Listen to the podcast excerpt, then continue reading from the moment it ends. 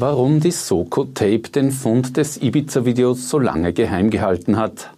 Die Klimakrise kann für Österreicher teuer und gefährlich werden und bis zu 2000 Menschen gehen am Samstag in Linz gegen Rassismus auf die Straße. Herzlich willkommen bei OEN Kompakt. Mein Name ist Christian Ortner. Nach einem zwölfeinhalbstündigen Marathon am ersten Tag ist der Ibiza-Untersuchungsausschuss am Freitag fortgesetzt worden. Geladen waren ÖVP-Innenminister Karl Nehammer und Justizministerin Alma Sadic von den Grünen. Von ihnen haben sich die Fraktionsführer Aufklärung erwartet. Aufklärung in der Frage zum Beispiel, warum ist dieses Video sechs Wochen lang einfach so bei der Soko Tape liegen geblieben? Weder die Staatsanwaltschaft und äh, die angeschlossene Justizministerin dazu wurde informiert. In der Kritik steht in diesem Zusammenhang vor allem Innenminister Nehammer der als früherer Generalsekretär der ÖVP natürlich ganz genau weiß, wie Message Control funktioniert, wie die Taktik der ÖVP aufgebaut ist. Und man sieht ja auch, die ÖVP hat ja eigentlich die letzten zwei Wochen schon versucht, die Regie in diesem Untersuchungsausschuss zu übernehmen, mit gewissen Dingen, die halt platziert wurden, wie zum Beispiel das plötzliche Auftauchen des Videos. Das ist nicht die Art und Weise, wie in Österreich Behörden gerade in so einem wichtigen Fall kooperieren sollten. Er habe die Justizministerin nicht über die Sicherstellung des Ibiza-Videos informiert, räumt Nehammer am Freitag ein. Das sei aber ohnehin Aufgabe der Staatsanwaltschaft gewesen. Dass die Soko Tape das Video schon sechs Wochen in Händen hatte, ehe sie den Ermittlungserfolg kommuniziert hat, begründet Nehammer so. Die Auswertung sei komplex gewesen. Zum Vergleich, Journalisten der Süddeutschen Zeitung und des Spiegel haben für die Transkription nur dreieinhalb Tage gebraucht. Justizministerin Alma Sadic versichert dann am Nachmittag, das Ibiza-Video mit Einverständnis der Staatsanwaltschaft schnellstmöglich zur Verfügung stellen zu wollen. Derzeit verfüge die Justiz nicht über die Rohdaten. Die Klimakrise kommt Österreich teuer zu stehen, wenn wir so weiter tun wie bisher. Davor warnt Klimaschutzministerin Leonore Gewessler am heutigen Weltumwelttag. Alleine die Kosten für das Gesundheitssystem seien laut einer aktuellen Studie der Universität Graz enorm. Was wir bereits heute quantifizieren können, gehen wir in der Periode bis 2030 mit Kosten von bis zu 2,3 Milliarden Euro jährlich in unserem Gesundheitssystem aus. Bis zum Jahr 2050 werden sich diese Kosten verdoppeln auf bis zu 5,7 Milliarden Euro pro Jahr.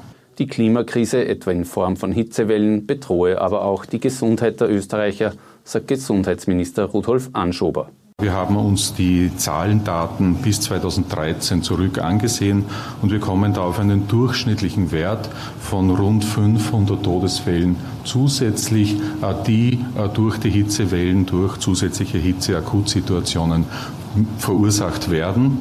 Die vermehrten Hitzewellen könnten künftig sogar das österreichische Gesundheitssystem an die Belastungsgrenzen bringen, warnt der Umweltmediziner Hans-Peter Hutter.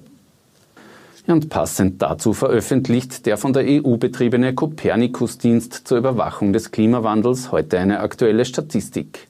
Der heurige Mai war demnach weltweit so heiß wie noch nie seit Beginn der Wetteraufzeichnungen. Die globale Durchschnittstemperatur sei um 0,63 Grad höher gewesen als der Durchschnitt der Jahre 1981 bis 2010. Neue Details gibt es an diesem Freitag zum Mordverdächtigen im Fall Maddie McCann. Der 43-jährige Deutsche sitzt derzeit in Kiel wegen Handels mit Betäubungsmitteln im Gefängnis. Schon 1993 hat der mittlerweile 17-fach Vorbestrafte eine zweijährige Jugendstrafe wegen sexuellen Missbrauchs eines Kindes ausgefasst. Im September 2017 ist er ebenfalls wegen Kindesmissbrauchs und Besitz von Kinderpornografie zu mehr als einem Jahr Haft verurteilt worden. Seit Mittwochabend ist bekannt, dass gegen den Mann jetzt wegen Mordes an der damals dreijährigen Maddie ermittelt wird, die 2007 aus einer Ferienanlage in Portugal verschwunden ist. Früher als ursprünglich geplant haben Ungarn, Slowenien, Tschechien und die Slowakei ihre Grenzen zu Österreich geöffnet.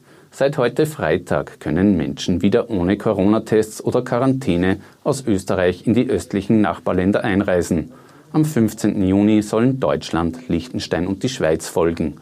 Wer aus diesen drei Ländern nach Österreich einreisen will, kann das auch schon jetzt ohne nachfolgende Quarantäne tun. Die SPÖ Oberösterreich hat für Betroffene der Corona-Krise eine Online-Plattform eingerichtet. Sie richtet sich laut Landesgeschäftsführer Georg Brockmeier an jene, die das Gefühl hätten, von der Regierung im Stich gelassen worden zu sein. Unter äh, www.mein-härtefall.at fordern wir die Menschen in Oberösterreich auf und bitten sie, ihre Geschichten zu Corona, warum sie durch Corona betroffen sind, warum sie Nachteile erleiden, warum sie in schwierigen Situationen sind, ihre Geschichten zu erzählen.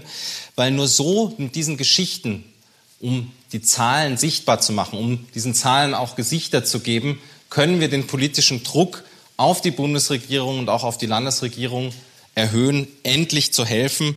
Vor allem Kleinbetriebe, Frauen und Menschen, die ihren Job verloren haben, würden unter den Maßnahmen zur Bekämpfung des Coronavirus leiden, sagt SPÖ-Chefin Birgit Gerstorfer. Mehr Menschen als im Vorfeld erwartet haben am Donnerstagabend in Wien an der Black Lives Matter Kundgebung teilgenommen. Laut Polizei sind rund 50.000 Menschen gegen Rassismus und Polizeigewalt auf die Straßen gegangen nachdem vorige Woche in den USA ein Afroamerikaner bei einem Einsatz von einem Polizisten getötet worden ist. Am Samstag ruft die Black Lives Matter Bewegung auch in Linz zu einer Demonstration auf. Die Polizei rechnet mit bis zu 2000 Teilnehmern. Um mehr als 200.000 Euro hat ein Internetbetrüger eine Frau aus Linz erleichtert. Der angebliche amerikanische Arzt hatte ihr vorgetäuscht, im Irak zu arbeiten. Er wolle seine Tochter in den USA besuchen und brauche dafür Geld. Das hat ihm die 60-Jährige laut Polizei zwischen März und Mai in fünf Teilbeträgen überwiesen. Nach mehr als drei Monaten wird sich am 17. Juni der Vorhang des Linzer Landestheaters wieder heben. Intendant Hermann Schneider hat heute einen Sonderspielplan präsentiert, der das Warten auf die neue Spielzeit im Herbst verkürzen soll. Für jeweils 100 Besucher werden in den Kammerspielen und im Musiktheater Werke von Brecht, Nestroy und Goethe aufgeführt. Das war's für heute mit einem aktuellen Nachrichtenüberblick. Das Team von OEN TV wünscht Ihnen ein angenehmes Wochenende. Wir sehen uns am Montag wieder.